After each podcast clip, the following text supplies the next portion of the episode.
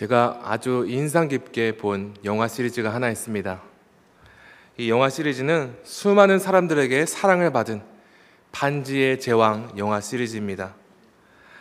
어, 이 영화 시리즈는 J.R. 톨킨이라는 어, 소설 작가가 쓴 소설을 중심으로 3부작으로 제작되었으며 1년에 한 편씩 총 3년에 걸쳐서 상영이 되었고 역사에 남을 대흥행을 기록한 작품입니다. 그런데 저는 오늘 이 반지의 제왕 전체 줄거리를 여러분께 설명드릴 생각이 없습니다. 왜냐하면 이 영화는 배경과 그 세계관 설정 자체가 굉장히 광대하고 제가 이 시간을 많이 들여도 어, 다 설명드릴 수 없습니다. 제가 이미 영화를 보신 분들은 제가 무슨 말씀을 하는지 아실 겁니다. 또 아직 이 영화를 보시지 않았다면 제 1편부터 차례대로 이 영화를 감상하실 것을 추천드립니다. 제가 이렇게 처음부터 차례대로 이 영화를 감상하실 것을 추천드리는 이유는 제가 이 3부작 중 제 2편부터 어, 이 영화를 접하게 되는 실수를 범했기 때문입니다.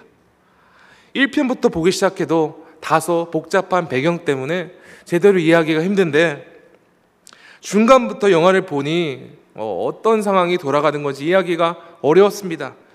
특히나 이 영화의 가장 큰 특징 중 한 가지는 같은 시간에 다른 장소에서 일어나는 서로 관련된 사건들이 계속해서 번갈아 가면서 화면이 바뀌었습니다.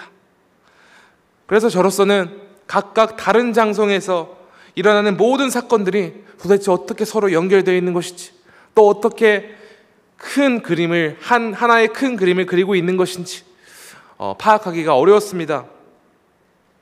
한쪽에서는 영화의 핵심 되는 그 절대적 반지를 파괴하려고 화산의 용암을 찾아가는 여정을 기록하고 있고 또 한쪽에서는 굉장히 치열하고 웅장한 전쟁 장면을 보여주고 있고 또 한편으로는 여러 주요 인물들이 자신들만의 임무를 완수하기 위해서 애를 쓰는 그런 복잡하고도 흥미진진한 내용을 담은 영화입니다. 그런데 제가 인터넷을 찾아보니 이 영화에서와 같이 같은 시간 다른 장소에서 일어나는 사건을 계속해서 번갈아 하면서 보여주는 이 기법을 패럴렐 액션 기법이라고 부른다고 합니다. 패럴렐 액션 기법.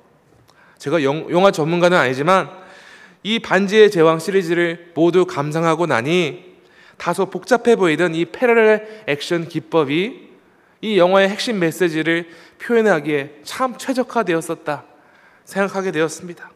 처음에는 다른 장소에서 오직 자신만의 임무를 홀로 외롭게 고군분투하며 수행해 나가는 주요 인물들의 모습이 참 안타까울 정도였습니다. 하지만 영화가 제일 마지막 클라이맥스 부분에 이르렀을 때 저는 한 가지 중요한 사실을 깨닫게 되었습니다. 각각 다른 장소에서 전혀 상관이 없는 인물을 위해 고군분투했던 보였던 주요 인물들은 사실상 한 가지 목적을 위해 함께 싸우고 있었다는 것입니다. 비록 이들이 따로 흩어져 있을 때는 그들이 맞서던 어마어마한 이 악한 세력에 비해 작아 보이고 초라해 보이고 무기력해 보일 정도였지만 그러나 이들은 처음부터 끝까지 서로를 믿으며 의지하며 서로를 위하여 자신이 맡은 임무를 수행하며 함께 싸웠기 때문에 시작부터 암담해 보이던 전쟁에서 승리를 얻었습니다. 함께 싸웠기 때문에 가능했습니다. 교회는 함께 살아 움직이는 그리스도의 몸입니다. 이 말을 다른 말로 표현해 보자면 교회에 믿음이 특출나게 좋은 몇몇이 소속되어 있다고 할지라도 더욱 역동적으로 움직이고 더욱 하나님의 뜻을 빨리 잘 이뤄낼 수 없다는 것입니다. 이와 같이 잘못된 교회에 대한 이해를 설명하기 위해서 사도 바울은 인간의 몸을 비유로 사용합니다. 우리의 몸은 여러 다른 지체들로 구성되어 있습니다. 손과 눈과 코와 입과 심장과 머리와 발 등등의 여러 기관들로 서로 연결되어 있습니다. 그렇기 때문에 아무리 눈과 코와 입이 아름다워도 다른 몸의 지체들이 건강하지 않으면 소용이 없다는 것입니다. 인간의 몸은 여러 지체가 함께 합력하여 서로를 위해 기능할 때만 온 몸 전체가 건강할 수 있습니다. 마찬가지로 교회도 함께 서로를 위해 존재하고 헌신할 때 하나님께서 뜻하시는 건강한 교회가 될 수 있습니다. 물론 세상적인 관점에서 볼 때는 더 재능이 있고 능력이 있는 사람들이 훨씬 주목받고 찬양을 받습니다. 하지만 하나님께서 주목하시고 기뻐하시는 교회는 한두 사람이 주목받고 능력을 발휘하는 교회가 아닙니다. 아무리 교회가 지혜와 능력이 뛰어난 개개인들이 있어도 온 교회가 함께 서로를 세워주는 역할을 감당하며 함께 역동적으로 살아 움직이지 않는다면 절대로 하나님이 뜻하시고 기뻐하시는 건강한 교회 모습이 아닙니다. 2월달 성교의 헌신의 달을 맞아 계속해서 사역자 설교 주간이 진행되고 있습니다. 지난주에는 장한주 목사님께서 가서 제자 삼으라는 제목으로 구원의 은혜로 주님의 제자가 된 우리는 하나님의 뜻에 평생 순종하며 땅 끝까지 제자를 삼는 삶을 살아야 된다 말씀해 주셨습니다. 그런데 온 교회가 함께 감당해야 되는 이 제자 삼는 사역, 즉 성교 사역은 홀로 감당해낼 수 없을 뿐더러 반드시 함께 힘을 합쳐야만 감당해낼 수 있습니다. 군대 용어 중에 각 개인이 각자 전투를 한다는 뜻의 의미로 각계 전투라는 말이 있죠. 그런데 성교는 절대로 각계 전투 형태로 감당해낼 수 있는 사역이 아닙니다. 믿음이 축출한 좋은 사람이 그리스도의 몸된 교회를 이끌어 나갈 수 없는 것처럼 건강하게 할 수 없는 것처럼 선교 사역도 마찬가지로 파송된 선교사님들만 홀로 감당해낼 수 있는 사역이 아닙니다. 선교는 온 교회가 힘을 합쳐서 감당해야 하는 주님의 명령입니다. 그런데 단지 온 교회가 힘을 합치는 것으로만은 영혼을 주님께로 인도하는 성교 사역을 제대로 감당해낼 수 없습니다. 오늘 함께 묵상하고 살펴볼 본물 말씀인 로마서 15장에서 사도 바울은 온 교회가 함께 감당해야 되는 성교 사역에 있어서 빠져서는 안 되는 한 가지를 강조하고 있습니다. 저희 다 함께 로마서 15장 30절을 봉독하겠습니다. 형제들아 내가 우리 주 예수 그리스도와 성령의 사랑으로 말미암아 너희를 권하노니 너희 기도에 나와 힘을 같이하여 나를 위하여 하나님께 빌어. 사도 바울은 교회 머리가 되시는 예수 그리스도의 이름으로 이 초대 교인들에게 권고하기를 자신의 선교 사역을 위해 기도하는 일에 동참해 달라 말하고 있습니다. 그런데 그는 단순히 나의 선교 사역을 위해서 기도해 주십시오. 이렇게 부탁하지 않았습니다. 30절에서 가장 주목해야 하는 부분은 힘을 같이 하여 이 단어입니다. 힘을 같이 하여 이 단어는 헬라어 원어로 함께 분투하다, 함께 씨름하다, 그리고 함께 싸우다 라는 의미를 가지고 있습니다. ESV 성경 번역에서는 to strive together with me 즉 나와 함께 분투합시다. 나와 함께 싸웁시다. 기록되었고요. NIV 성경에서는 to join in my struggle. 즉 나의 투쟁에 함께 동참해 주십시오. 이렇게 번역되었습니다. 함께 정리해 보자면 사도 바울은 결국엔 로마 초인들 교인들에게 강력하게 권고하기를 우리 기도로 함께 싸웁시다. 말하고 있었던 것입니다. 사도 바울에게 있어서 선교 사역은 치열한 투쟁이다, 전쟁이다, 싸움이었습니다. 그런데 사도 바울은 자신이 누구를 상대로 투쟁하며 싸우고 있다고 말하는 것이며 어떤 상대를 대상으로 함께 기도로 싸우자고 말했습니까? 에베소서 6장 12절입니다. 우리의 씨름은 혈과 육을 상대하는 것이 아니요 통치자들과 권세들과 이 어둠의 세상 주가자들과 하늘에 있는 악의 영들을 상대합니다. 사도 바울의 선교 사역을 방해하는 수많은 세력들이 있었습니다. 하지만 사도 바울은 자신 있게 말하기를 자신의 진정한 대적은 사람이 아니라 사람을 주관하고 움직이는 사단의 권세가 싸움의 대상임을 고백하고 있는 것입니다. 복음의 소식을 선포함으로써 잃어버린 영혼이 하나님께로 돌아올 때 제일 반기지 않는 세력은 바로 사단입니다. 그래요. 사 도 바울은 로마 초대인 교회들이 이 사단을 대적하여 맞서 싸워서 승리를 얻기 위해서는 반드시 기도로 함께 싸워야 한다고 강력하게 호소하며 권고하는 것입니다. 그리고 이러한 사도 바울의 신학은 그 신학의 출전은 다름 아닌 예수님이셨습니다. 마가복음 9장에서 제자들은 예수께서는 귀신이 들린 자들로부터 귀신을 쫓아내는데 왜 자신들은 능히 귀신을 쫓아내지 못했는지 묻습니다.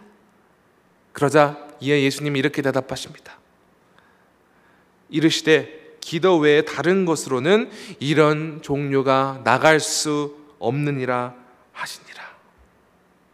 예수님께서는 기도 외에 사단의 권세를 대적하여 승리할 수 없음을 말씀하시는 것입니다. 사도 바울은 예수님의 가르침을 중심으로 자신 있게 선포하였던 바는 성교는 온 교회가 반드시 기도로 함께 싸워야 승리할 수 있다는 진리입니다. 기도에 관하여 수많은 주옥 같은 책들을 쓰신 E.M. 바운즈 목사님은 선교 사역에 있어서 기도가 차지하는 중요성에 대해 이렇게 말하고 있습니다. 기도 없이는 복음이 효과적으로 전파될 수 없고 신실하게 전파될 수 없으며 마음으로 체험될 수 없으며 삶에서 실천될 수도 없습니다. 네, 그렇습니다. 온 교회 성도가 선교 사역을 위해 파정 선교사를 위해 기도로 함께 싸우지 아니하면 복음이 효과적으로 선포되지 않을 뿐더러 복음의 능력으로 역사로 말미암아 한 영혼의 마음을 관통할 수가 없습니다. 오직 기도로서 성령 하나님의 능력을 구하고 선포된 복음으로 말미암아 한 영혼이 예수께 돌아올 수 있으며 예수님을 구주로 믿고 영접할 수 있습니다. 오직 기도로서 한 영혼의 삶이 송두리째 변하고 예수님의 삶을 구주로 모시는 참된 제자 한 명이 세워질 수 있습니다. 사도 바울은 초대교인들에게 자신을 위해 간절히 기도해 줄 것을 부탁하는 동시에 함께 자신과 기도로 싸워줄 것을 권고하는 말씀을 오늘 이 말씀 외에도 여러 번 우리가 찾아볼 수 있습니다. 제가 그 모든 말씀을 다 소개하지는 않겠지만 그중 제일 대표적인 한 구절만 소개해드리기 원합니다. 고린도후서 1장 11절입니다. 너희도 우리를 위하여 간구함으로 도우라. 이는 우리가 많은 사람의 기도로 얻은 은사로 말미암아 많은 사람이 우리를 위하여 감사하게 하려 함이라. 이 본문에서도 마찬가지로 우리를 위해 기도해 달라 이렇게 부탁하는 대신에 성교 사역을 위해 동역자들을 위해 기도함으로써 도와달라. ESV 성경 번역에서는 You also must help us by prayer. 즉, 여러분은 반드시 기도로 우리를 도와야 합니다. 말하고 있는 것입니다. 간절히 호소하면서 반드시 함께 기도로 싸워야 됨을 강조하고 있습니다. 사도 바울은 아주 캐주얼하게 생각이 나시면 기도해 주십시오. 이것이 아니라 복음을 위해 최전선에 서서 싸우는 자신과 그리고 자신의 동역자들을 위해 기도하는 것은 교회 성도들이 반드시 동참해야 하는 싸움임을 강조하는 것이죠. 여러분, 인도라는 국가를 생각하면 무엇이 생각나십니까? 발리우드 영화가 생각나십니까? 아니면 IT의 강국 인도가 생각나십니까? 그런데 이 모든 것보다 인도라는 국가를 잘 대표하는 한 가지가 있습니다. 바로 힌두교입니다. 여러분 힌두교는 인도에게 인도인들에게 있어서 단지 종교가 아니라 그들의 문화 자체입니다. 그런데 이 힌두교의 결정적인 특징 중 한 가지는 무려 그들이 믿고 섬기는 신들이 3억 종류나 넘는다는 사실입니다. 3억. 여러분 생각해 보십시오. 인도에 섬기는 신들이 3억 종류가 넘친다는 사실은 인도 땅의 영혼들에게 예수님의 복음이 선포되지 못하도록 방해는 세력들이 그만큼 많이 활동하고 세력을 떨친다는 것입니다. 제가 예전에 섬기던 교회에서 단기 선교팀을 데리고 인도에 여러 차례 다녀왔습니다. 인도의 수도 뉴델리에는 교회에서 파송하신 선교사께서 세우신 그 뉴델리 선교 베이스가 있습니다. 제가 인도 단교 선교 생각하면 여러 가지가 떠오르지만 제일 기억에 남는 한 가지는 매일 새벽에 6시에 그 뉴델리 베이스에서 함께 기도하던 새벽 기도였습니다. 그런데 그 시간이 너무나도 중요했던 이유는 오직 기도로 함께 싸우는 일만이 3억 종류가 넘는 거짓 신들을 주관하는 사단과 맞서 싸울 유일한 방법이었기 때문입니다. 그래서 매일 새벽 베이스, 새벽에 일어나서 그 성교 베이스에서 인도 전역에 있는 사역자와 영혼들을 위해 부르짖는 것이 아니라 온 세계의 성교사들과 국가의 이름을 구체적으로 부르짖어 가며 잃어버린 영혼들이 주께로 돌아오도록 기도했습니다. 저는 그곳에서 인도 현지 사역자들과 절실히 기도로 싸웠던 그 순간을 잊을 수가 없습니다. 말씀을 준비하면서도 아, 이 순간에도 그곳에서 기도로 함께 싸우고 있겠구나. 이 생각을 하면서 제 마음이 뜨거워졌습니다. 그리고 저도 절실히 그 기도로 싸우는 싸움에 동참해야겠다. 또한 지구촌 성도 여러분께도 함께 그들과 기도로 절실히 싸워줄 것을 말씀드려야겠다. 그런 생각이 들었습니다.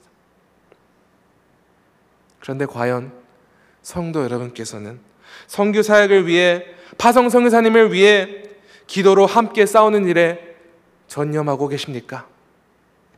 가끔씩 성교사님들이 교회에 방문하셔서 성교 보고를 하시고 기도 제목을 나누면 잠시 기도할 뿐. 진정으로 성교사와 성교 사역을 위해 기도로 함께 싸우는 일에 동참하고 계십니까? 사랑하는 지구촌 성도 여러분, 우리 지구촌 교회는 성교사님들이 성교지에서 홀로 외로운 싸움을 하시는 것을 그저 가만히 지켜보며 방관하는 교회가 되지 맙시다. 대신 우리 지구촌 교회는 온 지구촌을 품는 교회로서 선교 사역을 위해 최정방에서 헌신하고 있는 성교사님들과 기도로 함께 싸우는 교회가 되기를 간절히 축원합니다. 우리 기도로 함께 싸웁시다. 시간 좌우에 있는 분들께 함께 고백하겠습니다. 우리 기도로 함께 싸웁시다. 아멘. 그런데 오늘 설교 말씀은 여기서 끝나지 않습니다. 오늘 본문 로마서 15장 30절을 통해서 사도 바울의 선교 사역을 위하여 온 교회가 반드시 기도로 함께 싸워야 한다는 부분은 우리가 다루었지만 아직 실제적으로 무엇을 위해 기도하며 어떻게 구체적으로 선교 사역과 선교사를 위해서 기도할 것인지 다루는 부분은 저희가 다루지 않았습니다. 사실상 지금부터 함께 나올 내용들이 오늘 설교 중 가장 중요하고 제일 실제적인 부분이라 생각합니다. 우리는 파송 성교사님들과 선교 사역을 위해서 무엇을 위해 기도해야 합니까? 사도 바울이 로마 초대 교인들에게 자신의 상황을 설명하면서 상세히 말해준 그 기도 제목을 중심으로 우리 지구촌 교회가 선교 사역을 위해서 선교사를 위해서 어떻게 기도해야 되는지 총 세 가지 구체적인 기도 제목을 나누기 원합니다. 오늘 이 말씀을 다 받은 후에 선교 사역을 위해서 선교지를 위해서 규칙적으로 시간을 정해서 기도하고자 하는 마음이 있으시다면 지금 나누는 기도 제목을 꼭 기억하시고 이를 토대로 온 교회가 기도로 함께 싸우는 역사가 있기를 간절히 소망합니다. 첫 번째로 우리는 믿지 않는 무리들로부터 선교사들을 지켜 주시도록 기도해야 합니다. 선호에서 제가 언급했듯이 사단은 모든 수단과 방법을 동원해서 사도 바울의 선교 사역을 방해했습니다. 그런데 사단이 주관하였던 사도 바울의 대적들은 단지 그의 사역의 걸림돌이 될 뿐만 아니라 그의 목숨을 여러 번 노렸습니다. 실제로 사도 바울도 자신이 죽을 뻔한 적이 여러 차례 있었다 고백하였죠. 그런데 오늘 본문에서 사도 바울은 자신의 목숨을 노리며 모든 방법으로 자신의 사역을 가로막는 이들에 대하여 하나님께서 자신을 지켜주시도록 기도해 달라고 초대교인에게 부탁하고 있습니다. 로마서 15장 31절을 초반부만 제가 읽어보겠습니다. 나로 유대에서 순종하지 아니하는 자들로부터 건짐을 받게 하시고 이 기절, 구절에 기록된 순종하지 아니하는 자들은 쉽게 말해 불신자들입니다. 예수님을 믿지 않으며 예수님을 따르지 않는 자들.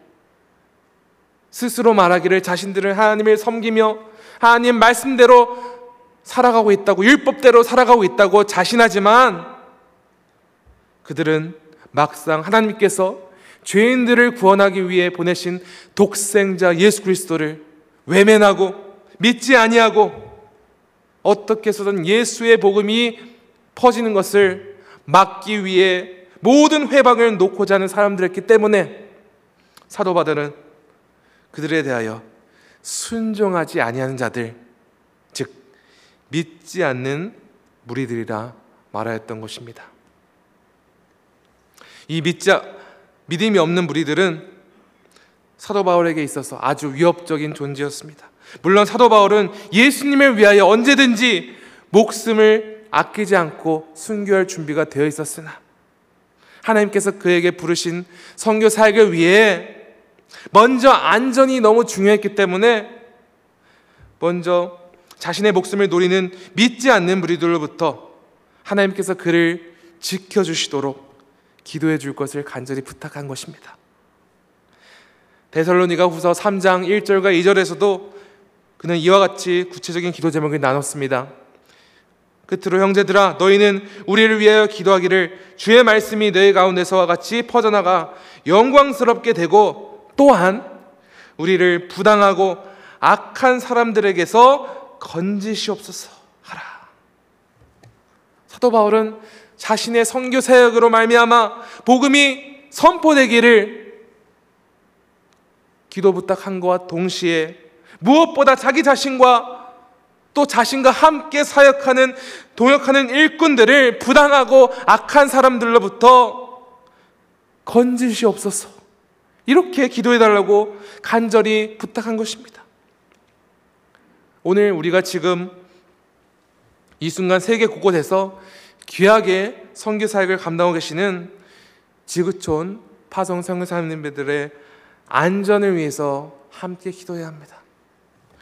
제가 과거에 여러 선교사님들과 대화를 나누다 보면 정말 선교지에서 우리가 예상하지도 못한 어려운 위기와 안타까운 일들을 경험했던 것을 듣게 됩니다.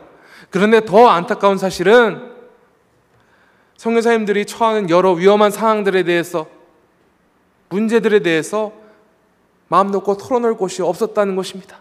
그리고 그 문제를 실질적으로 도움을 요청할 것도 없었다는 것입니다. 너무나 안타까웠어요. 그런데 우리가 인간적인 노력으로 해외에 나가 계신 성교사님들을 도울 수 있는 것은 분명한 한계가 존재합니다. 하지만 이곳 메릴랜드에서도 함께 선교 사역을 위해 투쟁하며 싸울 수 있는 방법이 있습니다. 바로 기도로 함께 싸우는 것입니다. 주님, 성교사님들을 믿지 않는 무리들로부터 그리고 모든 사단의 세력의 공격으로부터 오늘 지켜 주시옵소서. 이렇게 기도하는 것입니다. 우리가 이처럼 기도로 함께 싸울 때 선교사님들의 모든 필요와 모든 것을 다 아시는 하나님께서 능히 최선의 방법으로 역사하실 을 담대히 믿음으로써 기도로 함께 싸우는 지구촌 가족 되시기를 간절히 축원합니다. 두 번째로 우리는 복음 대사자들의 마음이 활짝 열리도록 기도해야 됩니다. 사도 바울은 로마서 15장에서 조만간 로마에 있는 초대교인들 방문할 것을 말하고 있습니다. 그리고 그가 잠시 후에 나누겠지만 아직 복음이 선포되지 않는 서버나 지역, 즉 스페인 지역에 가서 사역을 하기를 소망하였습니다. 그런데 그가 이 계획대로 움직이기 전에 그는 예루살렘에 가서 반드시 완수해야 되는 중요한 임무가 있었습니다. 오늘 본문 31절 후반부를 읽겠습니다. 또 예루살렘에 대하여 내가 섬기는 일을 성도들이 받을 만하게 하고 이 짧은 구절을 우리가 이해하기 위해서는 첫 번째로 사도 바울이 예루살렘 성도들을 위해 무엇을 섬기고자 하였는가 이것을 알아야 되고요. 두 번째로는 예루살렘 성도들이 사도 바울의 섬김을 또 굳이 받지 않을 이유는 무엇이었는가? 이에 대해 답을 우리가 해야 됩니다. 먼저 첫 번째 질문에 대한 답을 기록하고 있는 26절을 봉독해 보겠습니다. 이는 마게도냐와 아가야 사람들이 예루살렘 성도 중 가난한 자들을 위하여 기쁘게 얼마를 연보하였습니다. 마가도냐와 아가야는 오늘날 어, 그리스 지역과 또 마가도니아, 알바니아에 해당되는 지역입니다. 한마디로 이곳 사람들은 사도 바울의 선교 사역을 통해서 예수님의 제자가 된 이방인 출신 그리스도인이었습니다. 그리고 놀랍게도 그들은 기쁜 마음으로 구제연금을 하였습니다. 예루살렘 가난한 성도들을 위해서. 그리고 사도 바울은 이방인 성도들에게 전달받은 구제헌금을 가지고 예루살렘 성도들에게 전달하고자 하였던 것입니다. 여러분 이 성경 구절은 참으로 감격적인 말씀입니다. 왜냐하면 유대인 그리스도인들의 수고와 헌신으로 말미암아 복음을 듣고 예수님의 제자가 된 성도들이 이제는 주 안에서 한 가족이 된 이방인 출신 성도들이 도움이 필요한 예루살렘 성도들을 돕기 위해 구제연금을 했기 때문입니다. 사도 바울은 27절에서 이 이방인 출신 성도들이 예루살렘 성도들을 돕고 섬기는 것이 마땅하다 말하고 있습니다. 27절입니다. 저희가 기뻐서 하였거니와 또한 저희는 그들에게 빚진 자니 만일 이방인들이 그들의 영적인 것을 나눠 가졌으면 육적인 것으로 그들을 섬기는 것이 마땅하다. 한마디로 그, 그들이 예루살렘 성도들의 헌신과 수고로 육, 영적인 것으로 제자가 되었으니 이제 육적인 것으로 예루살렘 교회를 물질적으로 도움으로써 이들이 진정으로 한 가족으로서 그리스도의 교제를 나누게 되었다는 것입니다. 그렇다면 이제 다시 두 번째 질문으로 돌아가겠습니다. 도대체 왜 사도 바울은 예루살렘 성도들이 기쁜 마음으로 이방 그리스도인들이 헌금한 것을 받지 않을 것을 걱정하고 염려했습니까? 이에 대해 답하기 위해서는 다시 30절로 돌아가야 됩니다. 사도 바울의 사역을 방해하고 그의 목숨을 노리는 믿지 않는 무리들은 이방인들에게 복음을 선포하고 율법대로 그들에게 할례를 강요하지 않는 사도 바울의 사역을 끊임없이 공격했습니다. 그리고 예루살렘 교회는 성도들은 이 믿지 않는 무리들의 영향력을 의식하지 않을 수가 없었습니다. 즉 사도 바울은 예루살렘 초대 교인들이 믿지 않는 무리들의 영향력에 흔들려서 사도 바울의 사역을 받아들이지 않고 또한 더욱 중요한 것은 이방인 그리스도인들이 보낸 구제연금을 받지 않을 것을 염려하며 기도 부탁을 한 것입니다. 이를 통해서 우리는 아무리 인간의 노력과 자원으로 선교 사역을 위해 철저히 계획하고 준비할지라도 하나님께서 복음 대상자의 마음을 활짝 열어주지 않는다면 아무 소용이 없음을 아무런 역사도 일어날 수 없음을 알 수 있습니다.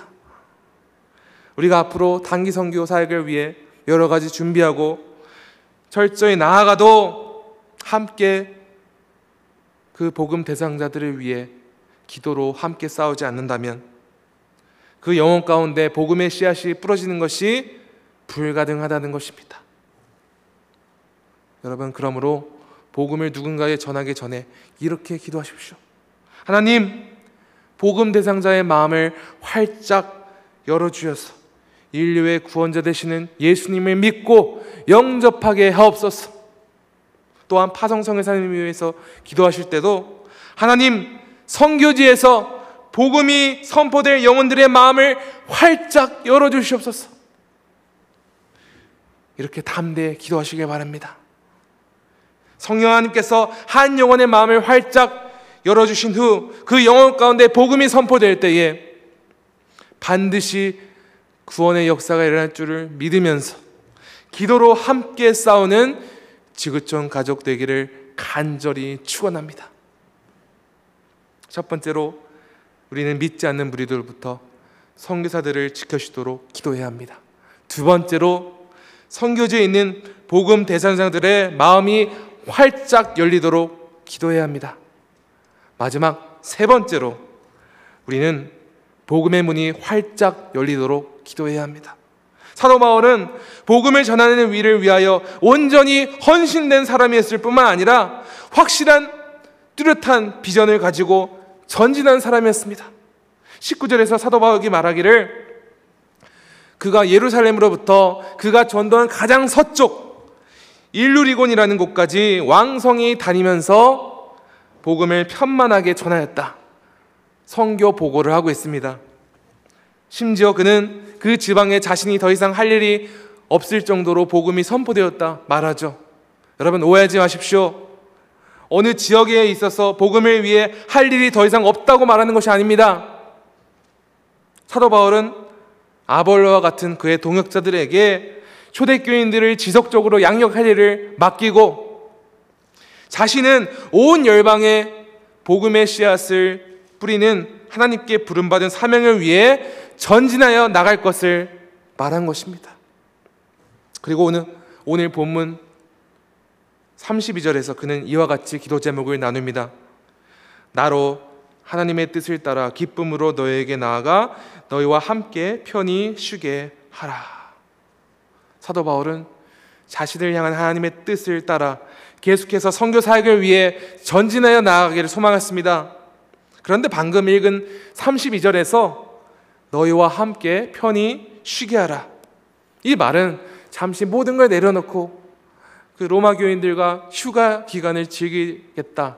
이걸 말하는 것이 아니었습니다. 물론 로마 교인들과 함께 교제함으로써 영적으로 세워지고 재충전하는 것 중요하죠. 그지만 그는 하나님의 뜻을 따라 서바나 지역에서 선교 사역을 감당하기 위해서 로마 초대교인들로부터 영적 후원을 받고 또 물질적인 후원을 받고자 하였던 것입니다. 다음 주 주일에 이충영 목사님께서 선교와 선교사라는 주제로 선교사의 실질적인 삶에 대해서 또한 선교사의 구체적인 필요가 무엇이 있는지 나눠주시라고 생각합니다. 하지만 분명한 사실은 우리는 복음 대상자의 마음이 열리게 해주시옵소서 이렇게 기도할 뿐만 아니라 선교지에서 선교사님들이 하나님의 뜻을 따라 선교 사역을 할 때 복음의 문이 활짝 열리도록 간절히 기도해야 됩니다. 선교사님들이 선교지에서 복음을 선포하려면 재정적 후원도 있어야 하고요. 좋은 동역자들도 만나야 되고요. 선교센터도 지어야 되고 하나님께서 공급해 주셔야 되는 것이 참 많습니다. 현재 여러 선교지의 어려운 상황으로 선교지에 직접 들어가지 못하는 선교사님들도 참 많습니다. 그러나 우리는 하나님께서 올바른 때에 복음의 문을 열어주셔서 그곳에 복음의 진리가 반드시 선포될 것을 기대하기 때문에 확신하며 기도로 함께 계속 싸워야 됩니다. 그리고 무엇보다 우리는 성교사님들의 입술로 말미암아 복음이 담대히 선포되도록 기도해야 합니다. 에베소서 6장 19절, 20절 그리고 골로새서 4장 3절 말씀을 해서 사도 바울은 이와 같이 기도해 줄 것을 간절히 부탁하고 있습니다. 우리 이 두 말씀을 함께 이어서 한 목소리로 봉독하겠습니다. 시작. 또 나를 위하여 구할 것은 내게 말씀을 주사 나로 입을 열어 복음의 비밀을 담대히 알리게 하옵소서 할 것이니 이 일을 위하여 내가 쇠사슬의 메인 사신이 된 것은 나로 이 일에 당연히 할 말을 담대히 하게 하려 하심이라. 골로새서 말씀입니다. 또한 우리를 위하여 기도하되 하나님이 전도할 문을 우리에게 열어주사 그리스도의 비밀을 말하게 하시기를 구하라. 내가 이 일 때문에 매임을 당하였노라. 아멘. 사랑하는 성도 여러분, 성교 사역을 위해 또한 성교사를 위해서 구체적으로 무엇을 위해 기도할지 모를 때는 사도 바울이 나눈 기도 제목을 기억하심으로써 말씀을 토대로 기도로 함께 싸워 주십시오.